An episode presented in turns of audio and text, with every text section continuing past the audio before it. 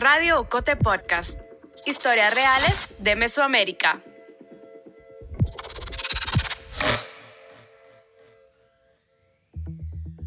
Es 2012. Wikileaks, la organización que dos años atrás había obtenido y liberado miles de cables diplomáticos del gobierno de los Estados Unidos, ha filtrado nuevos archivos secretos a medios de comunicación de diferentes países del mundo. Esta vez son correos electrónicos de la empresa estadounidense de inteligencia y espionaje Stratford. En Costa Rica, un periódico tiene todo listo para publicar estos archivos en sus páginas, pero la periodista que los ha recibido se niega a firmar un acuerdo que a último momento solicitó Julian Assange, el líder de Wikileaks. En el adendum lo que quería era que a cambio de de tener acceso al leak, teníamos que hacerle una nota a Julian Assange sobre su caso. Y entonces yo me rehusé a firmar el adendum. Porque no, a mí no me van a condicionar una, una cosa que no tiene nada que ver con la otra. Lo tenía claro nosotros no estamos cubriéndolo a él, estamos con el LIC. Bueno, al final hay un intercambio con el, con el caballero y entonces eh, que me, dijo que era, bueno, que no era supportive, que qué falta de apoyo. Y le dije, bueno, y si es el caso, sí, entonces no publicamos. Ya teníamos todo listo y armado y no, nunca publicamos nada. La periodista que le dijo no a Julian Assange es Janina Segnini que entonces lideraba el Departamento de Investigación de la Nación en Costa Rica. Janina dice que rechazó el acuerdo de Assange porque ponía en riesgo la independencia periodística, esa que ha defendido a lo largo de 27 años de carrera como periodista de investigación. Soy José David López Vicente, periodista de Ocote, y en el tercer episodio de la segunda temporada de Las Recias te hablaré de Janina Segnini, la pionera del periodismo de datos en la región cuyas investigaciones han puesto en aprietos a presidentes, a funcionarios, a políticos, a la Iglesia Católica y a empresarios.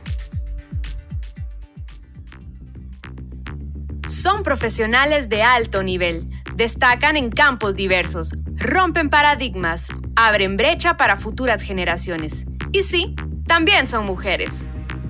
Las Recias es la serie de Radio Cote Podcast que colecciona perfiles sonoros de mujeres de Mesoamérica que son puro fuego.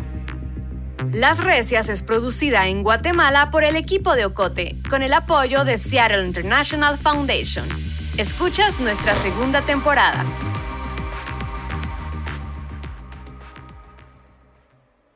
Janina Segnini Picado nació el 3 de noviembre de 1970 en San José, la capital de Costa Rica. Creció en una casa del centro con sus tres hermanos. Es la hija mayor de una profesora de inglés, ya jubilada, y un contador del Ministerio de Obras Públicas, ya retirado. Hoy, por videollamada, desde su apartamento en Manhattan, en Nueva York, a sus 51 años, Janina dice que desde que tiene memoria quiso ser periodista. Aprendí a leer como a los 4 años, algo así. Lo primero que leí fue la portada del periódico La Nación y entonces leía muchísimo los periódicos. Aunque soñaba con convertirse en periodista, cuando llegó el momento de entrar a la universidad con solo 16 años. Me enamoré de la física y cuando entré a la U entré a, física, pero bueno, lo de la física fue porque en esa época se creía que si uno estudiaba física pura, lo que podía hacer de la vida era hacer, dar clases nada más. Aguantó dos años. Con 18 volvería al periodismo en la Universidad de Costa Rica. Yo desde el principio que, que, que decidí estudiar periodismo sabía que lo que quería era hacer periodismo de investigación, no otro tipo de periodismo. Estudiar en la universidad no fue fácil. Janina ya tenía una niña de dos años y también trabajaba, así que fue poco a poco. Bueno, es que también me tocó estudiar salteado, ¿verdad? Porque no pude hacer la carrera seguida porque estaba teniendo hijos y todo, y trabajando y todo, entonces ahí tomó como mucho tiempo. Janina no finalizó la universidad. Le llevó 11 años terminar la mayoría de cursos. Hoy es mamá de dos hijas y un hijo, Carolina de 33 años, Fiorella de 29 y Santiago de 22. Janina trabajó como cajera en una empresa de repuestos y como periodista en una revista para abogados y notarios del Registro Nacional de Costa Rica. Que la verdad era muy conveniente porque tenía un puesto en propiedad que se llama, pues, era sector público. Eh, salía temprano, todas esas cosas, pero lo que quería era hacer periodismo, entonces El 1 de diciembre de 1994, cuando Janina tenía 24 años, llegó a La Nación uno de los periódicos más antiguos de Costa Rica. Janina entró a la unidad de investigación del periódico, una sección del medio con una única plaza. Antes era ocupada por otra persona y cuando empezó a trabajar en La Nación, Janina se convirtió en la única integrante. O sea, la parte de tecnología siempre me gustó. Y entonces hice la práctica profesional haciendo un periódico digital, el primero, para costarricenses que vivían en el extranjero. En esa época no había internet como lo conocemos, sino había Bitnet. Entonces, sí, fue la tercera usuaria o no sé, de las primeras usuarias de Bitnet cuando llegó y siempre me, pues me, me, gustó combinar las dos cosas, pero luego ya vi que en el periodismo podía hacerlo. Así que empezó a capacitarse en el procesamiento de datos. Y, ah, bueno, la primera formación que tuve fue IRE, el Investigative Reporters and Editors, aquí en Estados Unidos. 98, algo así creo que vine, y ahí sí quedé como loca porque y llevé cursos de mapeo y de todo y bueno, llegué súper, súper este, inspirada y a, a, hacer más cosas de esas. Dos años después, publicaría su primera investigación en la que usó bases de datos. Era el año 2000 y Yanina descubrió que la Caja Costarricense de Seguro Social entregaba un subsidio creado para indigentes a personas con propiedades. Algunas incluso tenían hasta 25 inmuebles. Viendo el presupuesto nacional, me doy cuenta de que hay miles de miles de millones que se van, iban a financiar este programa, que era el segundo programa más caro. Y, entonces, claro, me, interesó, me interesó ver qué era el asunto y cuando vi que había, no me acuerdo, 150 mil personas supuestamente indigentes, y usted no ve 150 mil indigentes por ningún lado, este, aquí hay algo mal. Para descubrir esto, cruzó una base de datos de los beneficiados, una de inmuebles y otra de placas de vehículos. Pero hacerse de esa información y procesarla no fue fácil. Recordemos, año 2000, hace más de dos décadas, la tecnología no era la que es hoy. Esa fue la primera, porque me acuerdo que tuvimos que ir con un aparato así gigante, una computadora gigante que no había USB ni nada de esas cosas, hacer la transferencia de, los datos. una monstruosidad ese trabajo. Para analizar los datos sobre el subsidio, Janina usó un programa de computación llamado FileMaker, con el que organizó la información. Los datos estaban escritos en código, en formato SQL, un lenguaje que utiliza el álgebra y el cálculo relacional para recuperar información de bases de datos. Fue uno de los primeros pasos de la región en lo que después se llamaría periodismo de datos, una rama del periodismo que recopila datos y crea bases que pueden incluir nombres, fechas, empresas, lugares, direcciones, cantidades. Cruza la información y la analiza.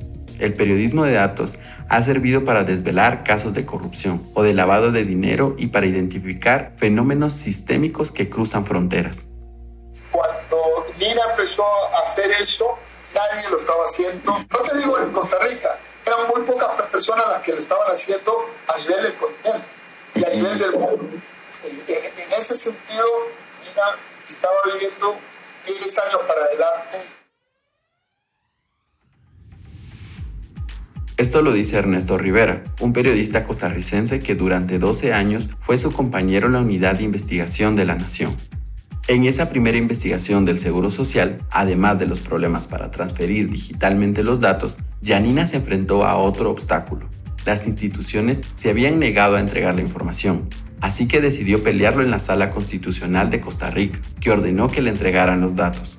Ella no aceptaba que no se puede voy a buscar la noticia, voy a buscar la respuesta.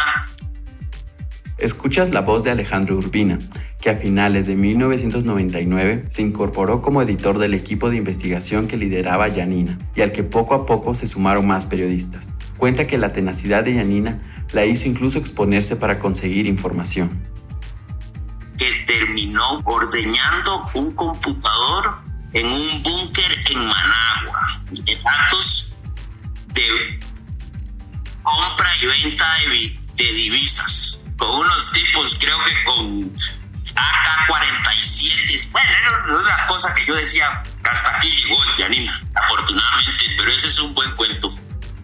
Eh, la rigurosidad, y esa es la palabra, yo diría, que, que define el trabajo de ella, de que si va a publicar algo es porque está totalmente convencida de que lo que está publicando es verdad. Diez años después de que Yanina entrara a la Nación, las investigaciones del equipo que ella lideraba y que entonces estaba integrado por otros dos periodistas y un editor provocarían uno de los mayores escándalos políticos de la historia reciente de Costa Rica.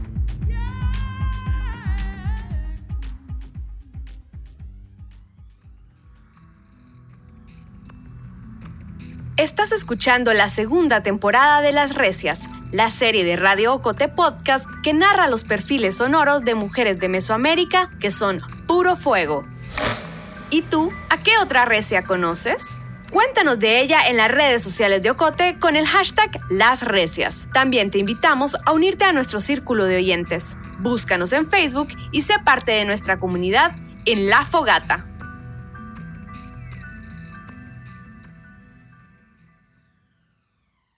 Finales de 2003. Janina Segnini tenía 33 años. A La Nación llegó una vendedora de bienes raíces con información sobre la compra extraña de una casa que estaba vinculada con un funcionario. Así que Janina y su equipo de investigación comenzaron a indagar. Lo que no sabíamos en ese momento era que el hilo que estábamos tirando iba a terminar destapando eh, otros peces más gordos. Esos peces más gordos fueron los expresidentes Rafael Calderón y Miguel Ángel Rodríguez. Las investigaciones concluyeron que ambos habían recibido sobornos. Rafael Calderón por la compra de equipo médico que hizo la Caja Costarricense de Seguro Social a la empresa Fischel. Miguel Ángel Rodríguez por haber recibido una comisión de Alcatel, una empresa de telecomunicaciones que sobornó a funcionarios del Instituto Costarricense de Electricidad, conocido como ICE. De estas investigaciones periodísticas se abrieron dos procesos judiciales, el caso Caja Fischel y el caso ICE Alcatel. Los dos expresidentes fueron condenados a cinco años de prisión por un tribunal, aunque en el caso de Calderón se terminó anulando la condena y en el de Rodríguez se redujo a tres años. Con las investigaciones y con su impacto judicial empezaron las intimidaciones. Primero fueron mensajes amenazantes por correo electrónico. Luego, a la sala de redacción llegó un arreglo de flores, de calas. Son las flores para los muertos, entonces es como un mensaje bastante mafioso, ¿verdad? las flores y con una tarjetita que decía algo de que hijo de puta. La situación se volvió más violenta. Unos hombres pasaron dos veces frente a su casa y dispararon a la fachada. Y un día... Y ahí sí me, me dieron un balazo en el pie y me robaron la computadora, en julio de 2007, Janina estaba en su casa que acababa de dejar, precisamente por seguridad. Le mostraba la vivienda a tres jóvenes que querían alquilarla. Mientras conversaban, dos hombres encapuchados entraron en la casa y uno de ellos apuntó a Janina con una pistola. Segundos después, le disparó en el tobillo.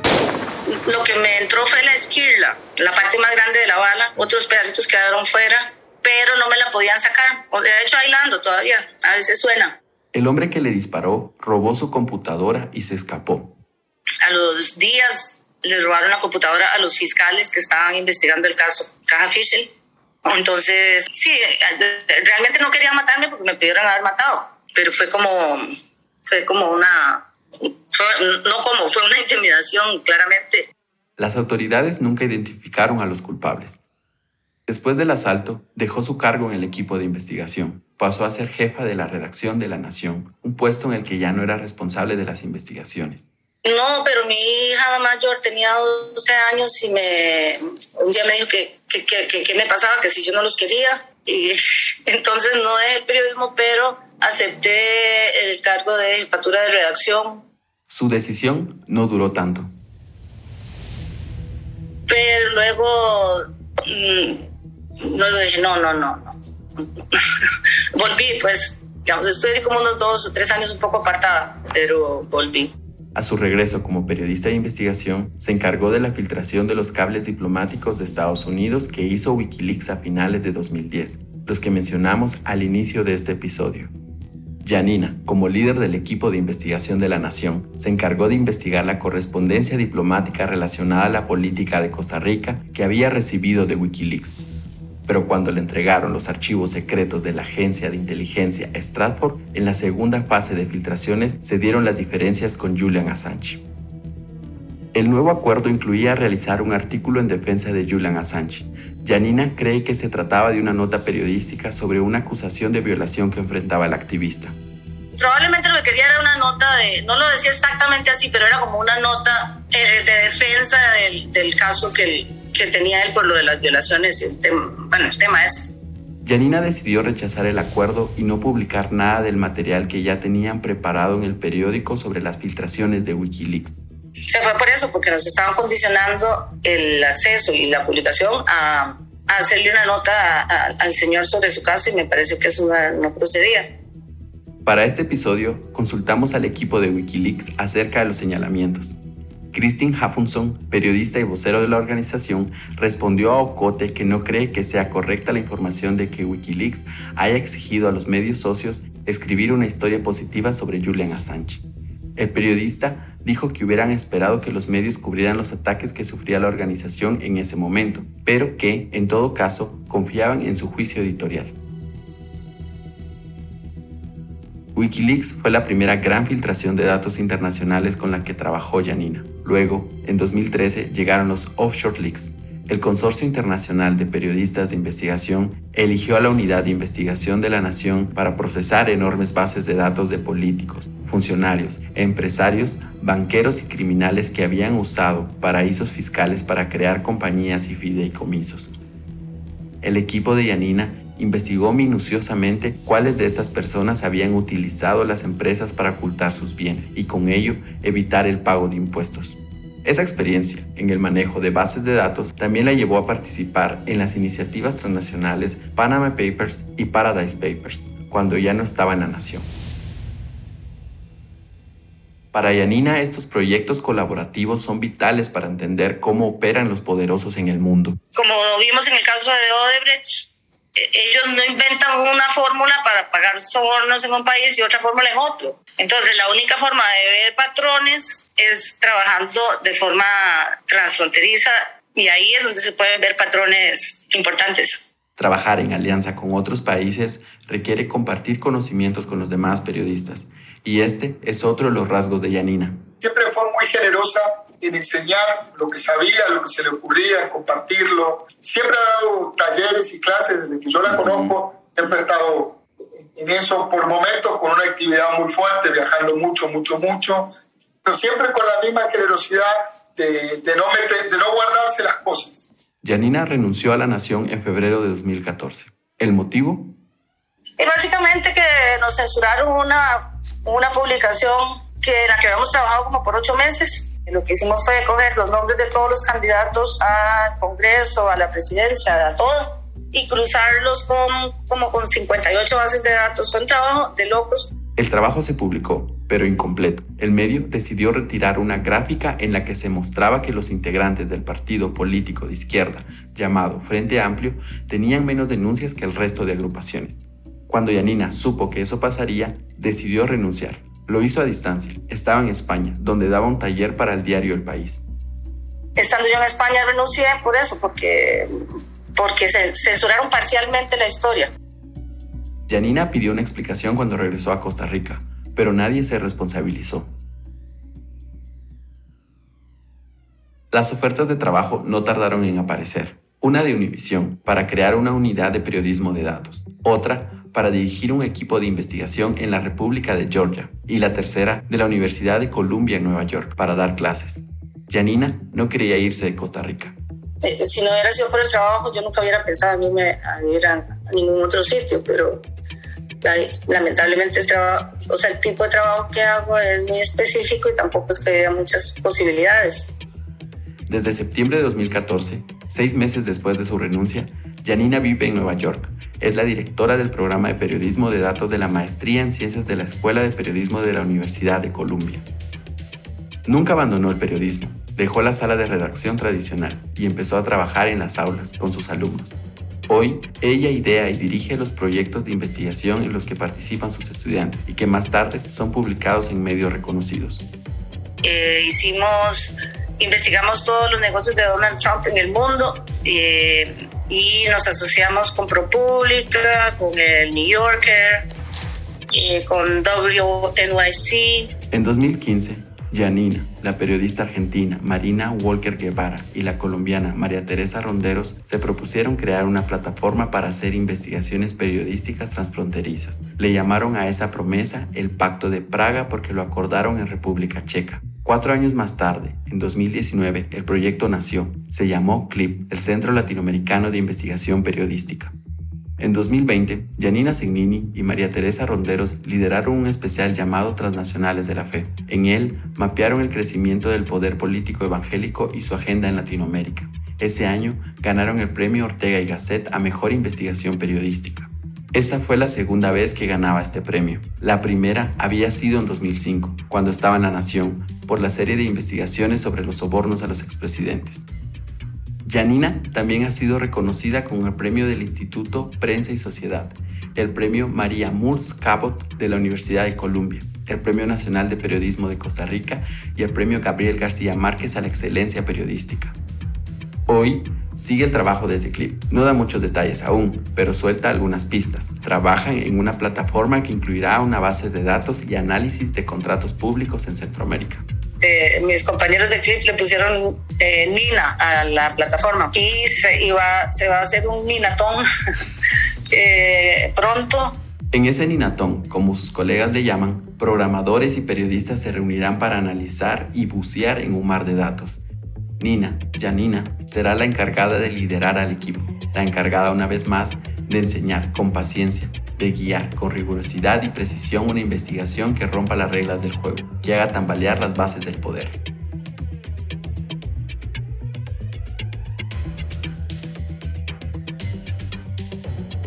El guion y las entrevistas de este episodio las hice yo, José David López Vicente.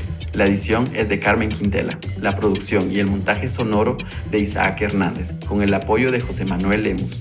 Música adicional, Lucas Apiola. El diseño gráfico y la portada es de Maritza Ponciano. Jenny Marroquín es la gestora de comunidad de este especial y Maggie Medina la coordinadora institucional. La voz institucional de Radio Cote Podcast es de Lucía Reynoso Flores. Julio Serrano Echeverría es el coordinador creativo. Alejandra Gutiérrez Balizán es la directora general y editorial de Ocote.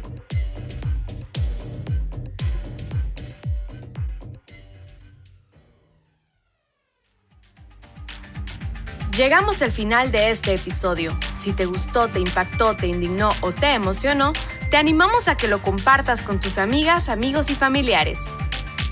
Sigue nuestro canal en tu plataforma de audio favorita para que te notifique cuando estrenemos un episodio. También puedes suscribirte al correo de Ocote para recibir semanalmente nuestro newsletter. Experimenta nuestra página web agenciaocote.com para otras historias en otros formatos. Radio Ocote Podcast es producido en Guatemala por el equipo de Ocote, con el apoyo financiero de Seattle International Foundation. Ocote trabaja con el apoyo de los fondos operativos de Servicios Ocote, Foundation for a Just Society y el Fondo Centroamericano de Mujeres FCAM con Oak Foundation.